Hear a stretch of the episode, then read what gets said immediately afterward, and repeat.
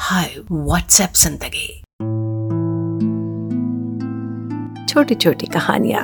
वो कहानियाँ जो हम पढ़ते हैं सोशल मीडिया के बड़े बड़े प्लेटफॉर्म्स पर।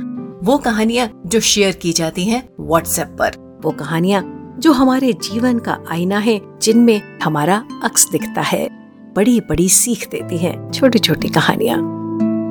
मैं हूँ आपके साथ सुखनंदन। व्हाट्सएप ज़िंदगी। एक राजा के पास अपार धन संपत्ति थी। उसके सुंदर महल के अंदर एक बगीचा था, जिसमें बहुत सुंदर सुंदर अंगूर की बेलें थी। इनकी देखरेख के लिए एक माली था, लेकिन माली एक बात से हमेशा परेशान रहता था। अंगूरों की बेलों पर रोज एक चिड़िया आकर अपनी चोंच मारते थे। जो मीठे और पके हुए अंगूर होते, उन्हें खा लेती और जो हरे और अधपके अंगूर थे, उन्हें ज़मीन पर गिरा देती थी। चिड़िया की इस बात से माली बहुत ज़्यादा दुखी था। वो सोचने लगा कि एक दिन तो ये चिड़िया अंगूर की सारी बेलों को इसी तरह बर्बाद कर देगी। क्या करे माली बहुत सोचने के बाद जब कोई उपाय नहीं निकला, वो राजा साहब के पास गया और बोला, मालिक हुकुम, मुझसे कुछ नहीं हो रहा। ऐसे तो एक दिन ये चिड़िया सारी बेलों को नष्ट कर देगी, बेकार कर देगी। आप ही कोई उपाय निकालिए। राजा साहब बोले, आप चिंता न करें, मैं इसका उपाय निकालूँगा। मैं कल खुद बगीचे में जाऊँगा। और अगले दिन राजा साहब बगीचे में जाकर छुप गए और उन्होंने उस चिड़िया को पकड़ लिया। जैसे ही राजा साहब ने चिड़िया को पकड़ा, चिड़िया बोले, हे महाराज, मुझे माफ़ कर दीजिए, मैं आपको चार ज्ञान की बातें बताऊँगी। राजा साहब बड़े गुस्से में आकर बोले पहली बात बताओ। चिड़िया बोली, कभी भी हाथ आए शत्रु को जाने नहीं देना चाहिए।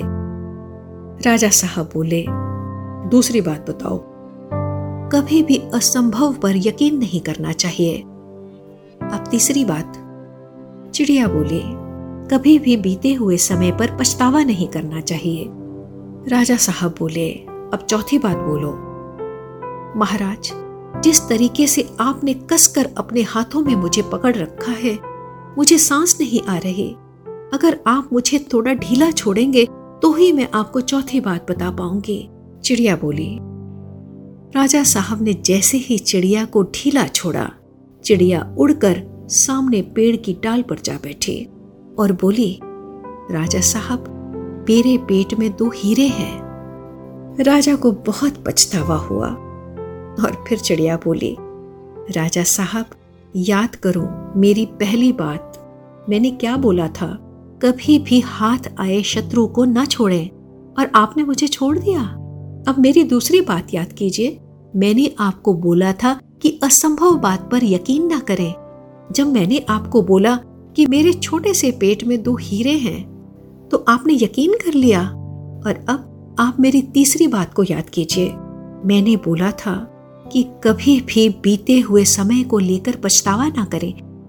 और अब आप मुझे छोड़कर पछता रहे हैं। कहानी यही खत्म हुई। साथियों, हम भी तो ऐसे ही हैं ना?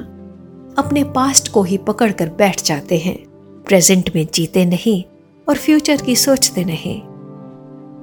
कहानी को सोचिएगा जरा। व्हाट्सएप ज़िंदगी।